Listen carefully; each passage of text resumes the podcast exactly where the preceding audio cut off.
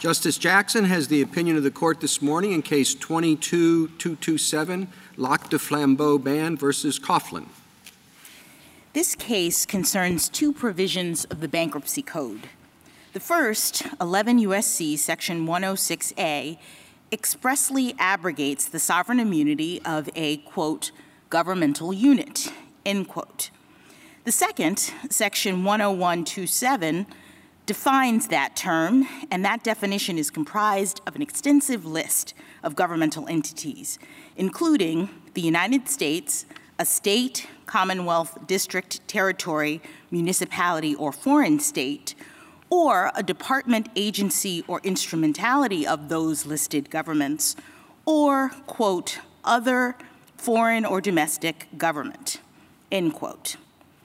The question presented in this case is whether those two provisions, the express abrogation of the sovereign immunity of governmental units and the expansive definition of the term governmental unit, taken together, unambiguously abrogate the sovereign immunity of federally recognized Indian tribes.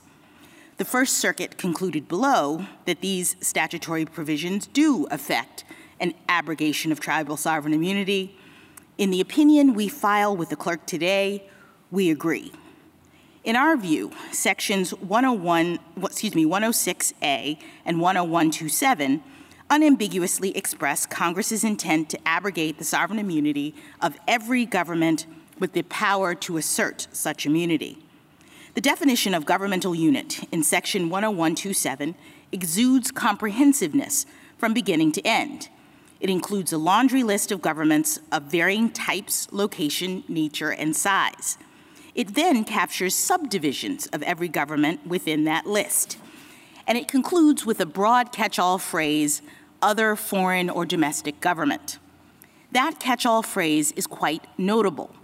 Like the phrase rain or shine, the phrase foreign or domestic combines two poles on a spectrum.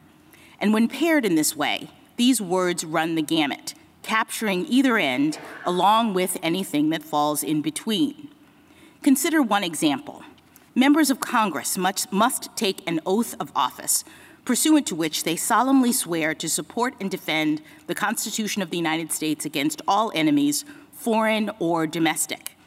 That plainly covers any enemy in the world, no matter who they are or where they might be.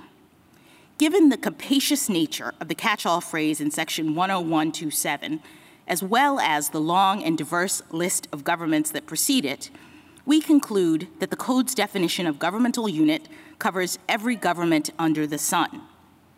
With respect to the abrogation provision in section 106A, we observe that that provision incorporates section 10127's definition of governmental unit full stop. Congress did not cherry pick governments from within the list and abrogate only the sovereign immunity of certain governments, nor did Congress suggest that, for purposes of Section 106A's abrogation, some types of governments should be treated differently than others. Instead, Congress categorically abrogated the sovereign immunity of every government falling within the reach of the statutory definition of governmental unit. So whether the bankruptcy code unambiguously abrogates tribal sovereign immunity depends, in our view, on whether federally recognized tribes are governments. No party in this case seriously disputes that they are. Tribes exercise uniquely governmental functions like taxation and regulation. And Congress has long referred to tribes as governments in numerous statutory provisions. This court has repeatedly recognized tribes' governmental status as well. Because the Bankruptcy Code unambiguously abrogates the sovereign immunity of all governments, and federally recognized tribes are indisputably governments, we hold that the Bankruptcy Code unequivocally abrogates tribal sovereign immunity and accordingly affirm the judgment below. Justice Thomas has filed an opinion concurring in the judgment, and Justice Gorsuch has filed a dissenting opinion.